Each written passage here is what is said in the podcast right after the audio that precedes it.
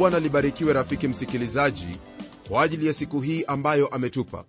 Kwa kweli ni baraka kwetu kuwa pamoja tena siku hii ambayo imejaa fadhili na rehema zake mungu kwa ajili yako na kwa ajili yangu.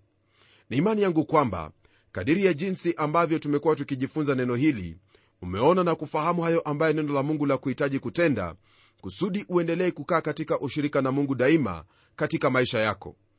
Isitoshe msikilizaji unapoendelea kukuwa na ushirika mzuri na mungu basi kwa vyovyote vile utakuwa na ushirika wa dhati na ndugu walio waumini katika huyo ambaye ni bwana wetu na mwokozi yesu kristo.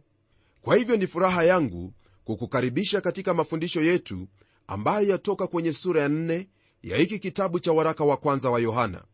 Kwenye sehemu hii lile ambalo tutalizingatia ni onyo ambalo twalipata dhidi ya hao walimu wa uongo na pia kufahamu kwamba mungu ni pendo na kwa msingi huo kupendana sisi kwa sisi. Sehemu hii ya maandiko siyo rahisi hata kidogo lakini kwa neema ya mungu tutajifunza hayo ambayo mungu amekusudia. Hasa lile ambalo lafanya sehemu hii kuwa na ugumu wa namna yake ni kwa kuwa sasa twajihusisha na ulimwengu wa kiroho ambao hakuna mmoja wetu anaoufahamu vyema.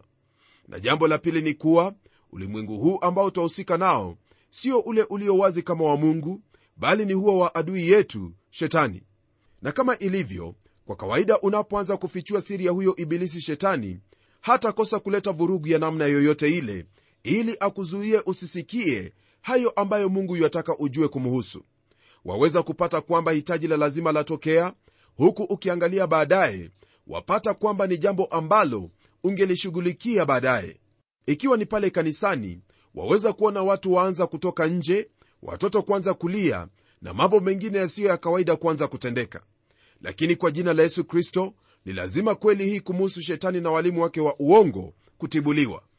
Maandiko haya ni yenye umuhimu sana katika maisha yetu kama waumini lakini ni vyema kujitahadhari tusije tukaangukia na kutafuta kuyafahamu yayo ambayo neno la mungu halijatufunulia. Hii ni kwa kuwa kuna hatari ya kufanya jambo kama hilo kama vile ni hatari kufikiri kwamba shetani hayuko kwa hivyo ni lazima kuwa na kiasi katika kila tutendalo.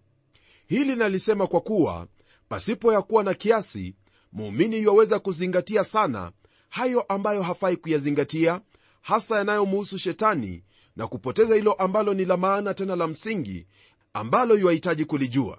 Ni vyema kujua hilo ambalo ni muhimu kwetu na siyo zaidi ya hapo. Ndiposa napenda kukwambia hivi rafiki yangu iwapo mungu angelitaka tujue mengi kumuhusu shetani basi angelimfunua zaidi.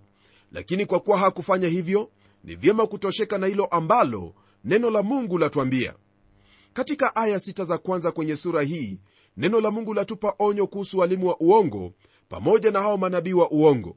Onyo hii ni kwa msingi kwamba tayari kama watoto wake tumejawa na roho huyo mtakatifu wa mungu ambaye ni kiongozi na mwongozi wetu katika kweli yote. Upako huo tulio nao ni ili tuyaelewe hayo ambayo ni ya mungu katika maisha yetu. Basi msikilizaji geukia aya ya kwanza kwenye sura ya nne ya hiki kitabu cha waraka wa kwanza wa yohana ili tuone neno la mungu latuambia nini. Neno la mungu kwenye aya hii lasema hivi. Wapenzi msiamini kila roho bali zijaribuni hizo roho kwamba zimetokana na mungu. Kwa sababu manabii wa uongo wengi wametokea duniani. Kama nilivyokuambia hapo awali kwenye sehemu hii twazingatia habari za ulimwengu wa kiroho kama vile neno hili limetangulia kutujulisha. Nayo biblia ina mengi tu kuhusu huo ulimwengu wa kiroho. Kwa mfano unaposoma kwenye zaburi ya 14 aya hiyo ya 4 neno la mungu lasema haya huwafanya malaika zake kuwa pepo na watumishi wake kuwa moto wa miali. Hili ndilo ambalo mwandishi wa kitabu cha waibrania amenukuu kwa kusema hivi na kwa habari za malaika asema afanyaye malaika wake kuwa pepo na watumishi wake kuwa miali ya moto. Hii ni kwenye ile aya ya saba katika sura hiyo ya kwanza kwenye hicho kitabu cha webrania kisha kwenye aya ya 14 kwenye sura hiyo ya kwanza ya kitabu cha webrania neno la mungu liendelea kunena hivi kwahusu hao malaika. Nalo lasema hivi je hao wote si roho watumikiao wakitumwa kuwahudumu wale watakao urithi wokovu? Ndugu msikilizaji tangu nimwamini bwana yesu kristo sijamwona malaika ila naamini kwamba wanao huduma tusiyoifahamu katika maisha yetu kama waumini. Neno hili latuambia kwamba wao huwahudumia wale watakao urithi wokovu yani wawe pamoja nawe kama mtoto wa mungu na kila mmoja ambaye amemwamini bwana yesu kristo. Naam kuna malaika walio wema nao ni wale ambao huwatumikia waumini ila pia kuna hao malaika ambao ni waovu wale ambao hutenda mapenzi ya shetani. Unaposoma kwenye vile vitabu vya injili utafahamu kwamba hayo mapepo yalikuwa yakiwasumbua na kuwatesa watu wa mungu. Twawaita wale malaika ambao humfuata shetani kuwa ni mapepo kwa kuwa neno la mungu lawaita hivyo. Kwa sababu hiyo neno la mungu latufundisha kwamba ni lazima kujivika silaha zote za mungu. Hili ndilo twalipata kwenye kile kitabu cha waefeso sura ya 6 aya ya 12 ambayo yasema hivi kwa maana kushindana kwetu si kwa damu na nyama bali ni juu ya falme na mamlaka juu ya wakuu wa giza hili juu ya majeshi ya pepo wabaya katika ulimwengu wa roho. Kama ilivyo kwenye aya hii ni wazi kwamba msikilizaji shetani ameyapanga mapepo yake kwa mpangilio maalum. Ninauhakika kwamba mungu amewapanga malaika wake kwa jinsi ya vyeo pia kwa kuwa unaposoma kwenye kile kitabu cha danieli wampata malaika akimwambia danieli kwamba mmoja wa hao wakuu alikuja kumsaidia katika vita vyake. Ufahamu wa kuwa kuna huo ulimwengu wa roho ni jambo ambalo lamfanya mungu kwa roho wake mtakatifu kumfunulia yohana kwamba tusiamini kila roho bali ni lazima kuzijaribu. Najua kwamba hili ni jambo ambalo hauhitaji kuelezewa maana katika kizazi hiki tumewaona na hata kuwasikia hao ambao walikuwa wakimwabudu shetani wakinena kuhusu hayo ambayo walikuwa wakiyatenda. Mbali na hayo kuna wale ambao wameelekezwa kufanya au kuamini mambo ambayo si ya kweli hata kidogo. Kwa mfano katika hayo wapata kwamba wafundishwa kuwa dhambi magonjwa na mauti si kweli bali ni hilo ambalo laonekana kana kwamba ni kweli. Wengine nao wamefikia kiwango cha kutukuza hayo ambayo neno la mungu lataja kuwa ni dhambi na kusema kwamba ni mambo yaliyo mema na kwamba uhuru ni hilo ambalo mtu yahisi ataka kutenda. Ikiwa u katika sehemu ambayo ina mafundisho kama hayo basi mwenzangu fahamu kwamba u katika shimo la jehanamu na muda si muda hukumu ya mungu itakuwa juu yako. Ni vyema uondoke kwenye sehemu hiyo mara moja kwa kuwa mambo hayo ni wazi kwamba si kweli hata kidogo maana mauti yapo dhambi ipo na pia magonjwa yapo na wala si mambo ambayo si ya kweli hata kidogo katika kizazi chetu twaona hayo ambayo yamehusisha shetani moja kwa moja. Na haya yatendeka hasa katika kizazi ambacho chadai maendeleo na teknolojia ya hali ya juu. Kizazi chenyewe wakifahamu ni hiki kizazi chetu.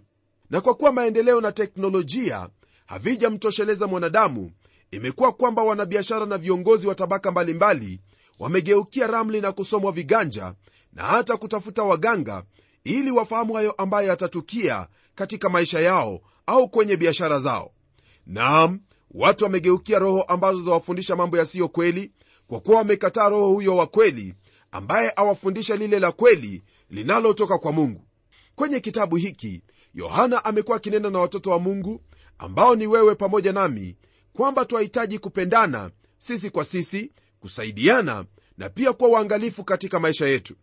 Mtume paulo akiwaandikiwa wapendwa katika kanisa la filipo aliwaambia kwamba ombi lake kwa ajili yao ni kwamba pendo lao lizidi kuwa jingi sana katika hekima na ufahamu.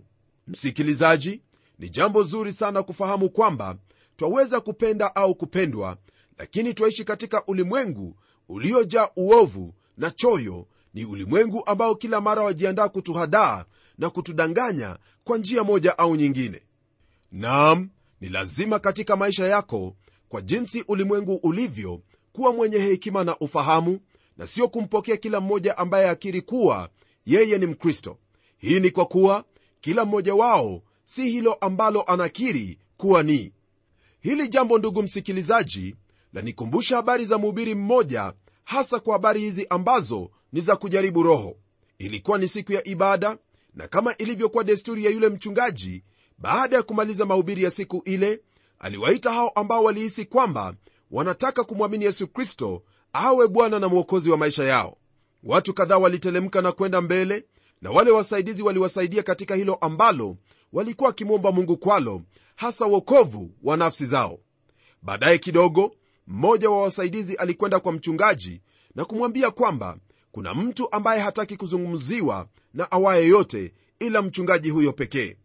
Mchungaji alishangaa lakini akamwendea na mara akaanza kumjulisha hilo ambalo alihitaji kufanya ili aokolewe katika maisha yake. Ikawa kwamba mchungaji aliposoma andiko mtu yule alichukua biblia na kujihakikishia mwenyewe. Kama ilivyo mchungaji alifurahi sana moyoni mwake na mwisho yule jamaa alipiga magoti huku machozi yakimtiririka naye akaomba uokovu kutoka kwa mungu kwa njia hiyo ya imani. Aliposimama mchungaji alimuuliza anaendeleaje? Basi yule mtu akamjibu na kumwambia kwamba anaona haya kumwambia.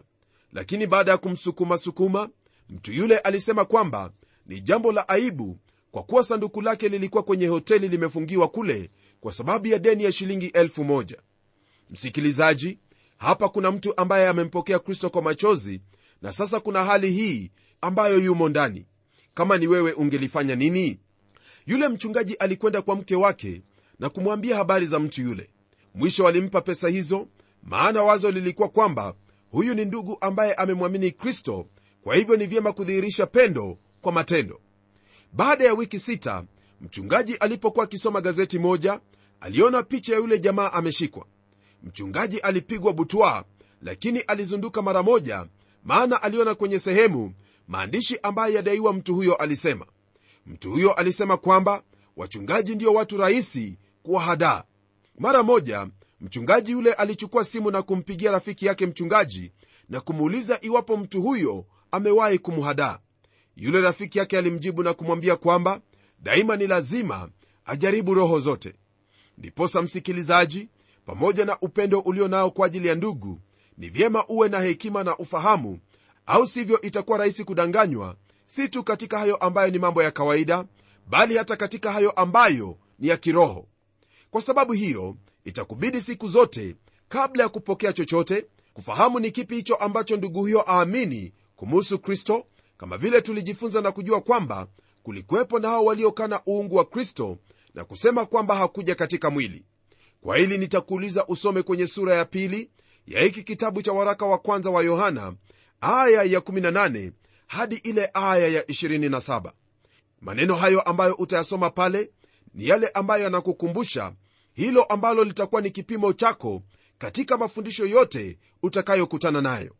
Kwa muktasari yeyote anayeyakana hayo huyo ni mpinga kristo licha ya kukiri kwamba yomwamini kristo.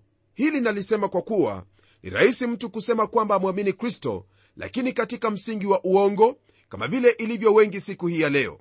Kuna wale ambao waamini kwamba kristo alikuwa ni mwalimu wa ajabu lakini kwa habari za kuwa mwana wa pekee wa mungu hawaamini wala kukubali. Na kuna wale ambao waamini kwamba kristo alikuwa ulimwenguni lakini hakufa pale msalabani kwa ajili ya dhambi za ulimwengu. Ni dhidi ya mafundisho kama hayo ndiyo wafaa kujitahadhari nayo. Nalo hili utalifanya kwa kujua hilo ambalo neno la mungu la kufundisha na ulishikilie hilo daima maana kuna mafundisho ambayo waweza kufikiri kuwa ni ya kikristo ila mwisho wake wapata kwamba ni imani isiyo na msingi wake katika yesu kristo ni kama hiyo noti iliyobandia inayofanana na noti halisi lakini si halisi.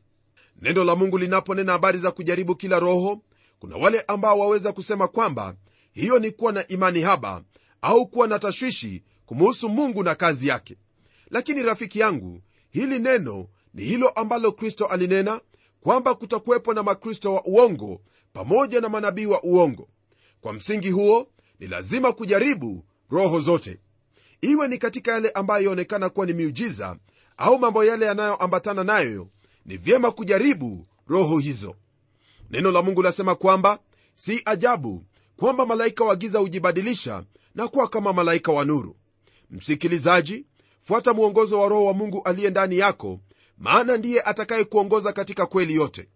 Atakufunulia hilo ambalo si la kristo na kukuelekeza katika hilo ambalo ni la kristo tegemea neno la mungu unapofikiri kwamba kuna kasoro katika jambo lolote iwe ni hilo ambalo latendeka au hilo ambalo lii katika mafundisho. La msingi rafiki msikilizaji ni kwamba katika yote ambayo waweza kuyasikia walimu wakifundisha rudi katika maandiko chunguza na kuangalia iwapo hili ambalo lafundishwa ni sawa au la. Iwapo hauna uhakika muulize ndugu ambaye wajua kwamba aweza kukusaidia katika swali hilo au tuandikie barua na kwa pamoja tutachambua maandiko na kuona iwapo ndivyo au sivyo. Hii ni kwa kuwa leo hii watu wayanena mengi sana hata mengine hayamo kwenye neno la mungu. Ni vyema ndugu mpenzi kuwa mwangalifu katika lolote lile ambalo unalipokea kama neno lake bwana. Tunapogeukia aya ya pili ndugu msikilizaji kwenye hiki kitabu cha waraka wa kwanza wa yohana neno la mungu lasema hivi katika hili mwamjua roho wa mungu kila roho ikirio kwamba yesu kristo amekuja katika mwili yatokana na mungu. Naam jinsi nilivyotangulia kusema hapo awali ni vyema kujua ni kwa jinsi gani ndipo waweza kujaribu au kupambanua roho zilizomo katika ulimwengu au dunia. Naye mtume yohana asema wazi kwamba kila roho inayokiri kwamba yesu kristo alikuja katika mwili basi hiyo yatokana na mungu hili ndilo ambalo lilitendeka kwenye ule mji mdogo wa bethlehemu. Yesu kristo alizaliwa huko bethlehemu ya yuda. Kwa hili basi kalvari na kaburi ingelikuwa ni bure na bila ya maana yoyote iwapo haingelikuwa kama alivyodai kwamba yeye ni mwana wa mungu katika mwili. Ila hapa msikilizaji wangu ndipo wapata jibu lako kuwahusu hao ambao ni walimu wa uongo kwamba wao huukana huo uungu wa yesu kristo sio kwamba watazungumza mabaya kumuhusu.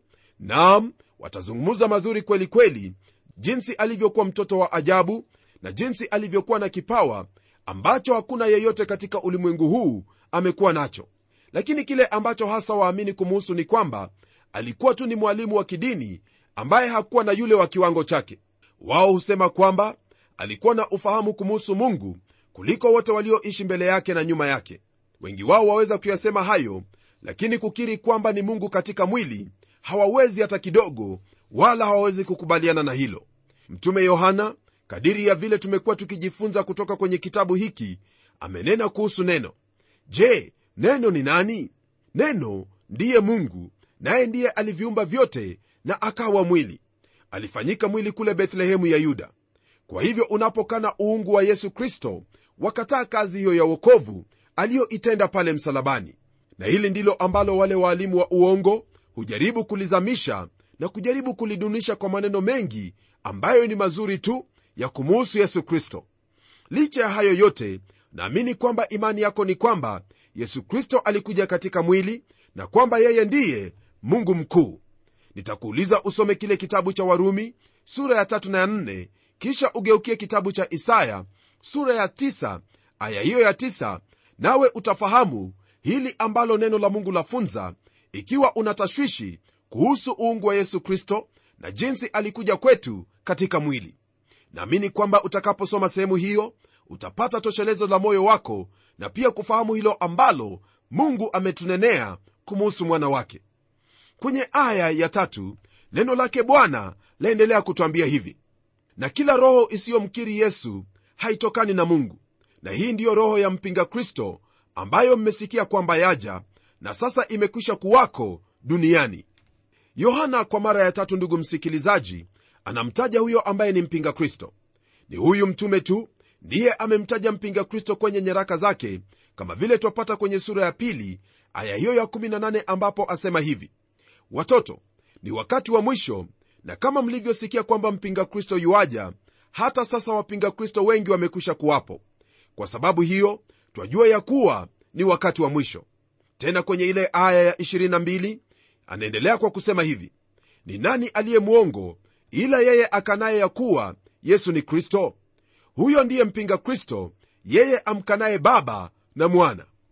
Kulingana na haya ambayo tuyasoma rafiki yangu neno la mungu ni wazi kabisa kwamba roho hiyo isiyomkiri yesu kristo kwamba alikuja katika mwili basi hiyo ndiyo roho ambayo haitokani na mungu na tena ndiyo roho ya mpinga kristo. Na kama tulivyojifunza huyu mpinga kristo atakuwa ni kiongozi shupavu wa kidini pamoja na siasa. Atakuwa kama mwana kondoo lakini ndani yake ni mbwa mwitu mkali. Ni chini ya uongozi wake ndipo dini zote za ulimwengu zitaungana hii ikiwa ni pamoja na nchi zote. Unapotazama hali jinsi ilivyo haitakuwa mbali kusema kwamba ulimwengu na dunia yote kwa sasa hivi yaelekea upande huo. Kwa sababu ya hayo mtume yohana anena akiwatahadharisha waumini kuhusu mambo haya kwamba yatatukia katika ulimwengu. Kwa wewe mtoto wa mungu makinika kwa kufahamu haya ambayo neno la mungu la kufundisha leo hii. Lako hasa ni kumwamini kristo kwa kila njia ambayo neno la mungu ambalo ni biblia la kufundisha. Ni katika neno hili tu ndipo wapata usalama wa imani yako na wala sio kwenye sehemu nyingine yoyote. Unapotafuta kweli ya yesu kristo kwenye sehemu nyingine yoyote utapata kwamba wanayo imani tofauti kumuhusu huyu ambaye alikuja katika mwili akafa kwa ajili ya dhambi zetu pale msalabani na akafufuka ili kwamba wewe pamoja nami tuliokuwa tumehukumiwa maana tulikuwa wenye hatia mbele zake mungu tukafanyika kuwa haki bure mbele za mungu. Jamani msikilizaji huyo yesu kristo ndiye ambaye namwamini na naamini kwamba huyo ndiye ambaye wamwamini. Endelea kumwamini kwa jinsi hiyo maana yuarudi hivi karibuni naye atawachukua wale walio wake na kuwafanya wakaye pamoja naye milele hata milele. Ni imani yangu kwamba utakuwa mmoja wao. Hebu tuombe pamoja. Mungu mfalme katika jina la mwana wako yesu kristo nalibariki jina lako kwa kuwa hakuna mungu kama wewe. Asante kwa haya ambayo umetufundisha siku hii ya leo kwamba ni lazima tufahamu nyakati ambayo twaishi. Ni ombi langu kwamba kutokana na hili ndugu yangu atatilia maanani kuendelea kulisoma neno la mungu ili panapo mafundisho ya uongo ayatambue hayo na kuepukana nayo. Mpe hekima na ufahamu wa kila atakachokisikia maana wampenda upeo. Haya nimeomba kwa imani nikijua kwamba ndiyo utakayomtendea kwa kuwa nimeomba katika jina la yesu kristo aliye bwana na mwokozi wetu. Amen. Rafiki yangu naamini kwamba kutokana na mafundisho haya neno la mungu limekupa ufahamu wa lile ambalo wapaswa kufanya siku zote maishani mwako. Hasa hili ni lile ambalo utakapofanya unapoyasikia mafundisho yoyote. Nielewe ndugu yangu nimesema kwamba hili ndilo ambalo wafaa kulifanya unapoyasikiliza mafundisho yoyote. Unapofanya hivyo basi haitakuwa rahisi kwako kupeperushwa na kila aina ya mafundisho bali utakuwa ni mwenye udhibiti katika hilo ambalo waliamini kumuhusu yesu kristo kama ilivyo kwenye neno la mungu. Mungu azidi kuyabariki maisha yako unapofanya neno hili lake yani biblia kuwa kimbilio lako katika lolote unaloliamini. Neema yake bwana iwe pamoja nawe siku zote. Na hadi tutakapokutana tena kwenye kipindi kijacho ni mimi mchungaji wako jofre wanjala munialo na neno litaendelea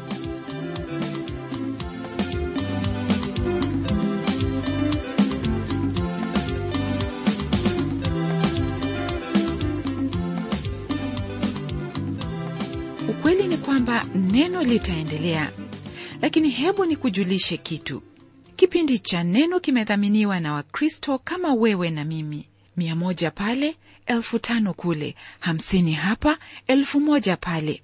Hivyo hivyo tu kama waswahili walivyosema kidogo kidogo hujaza kibaba. Ndivyo mchango wa wakristo kote nchini kimeendelesha hiki kipindi ikiwa unahisi roho mtakatifu akikuongoza kusaidiana na wenzetu ambao ni wadhamini wa hiki kipindi andika hundi kwa transworld radio kisha uitume kwa anwani yetu ambayo ndiyo hii ifuatayo.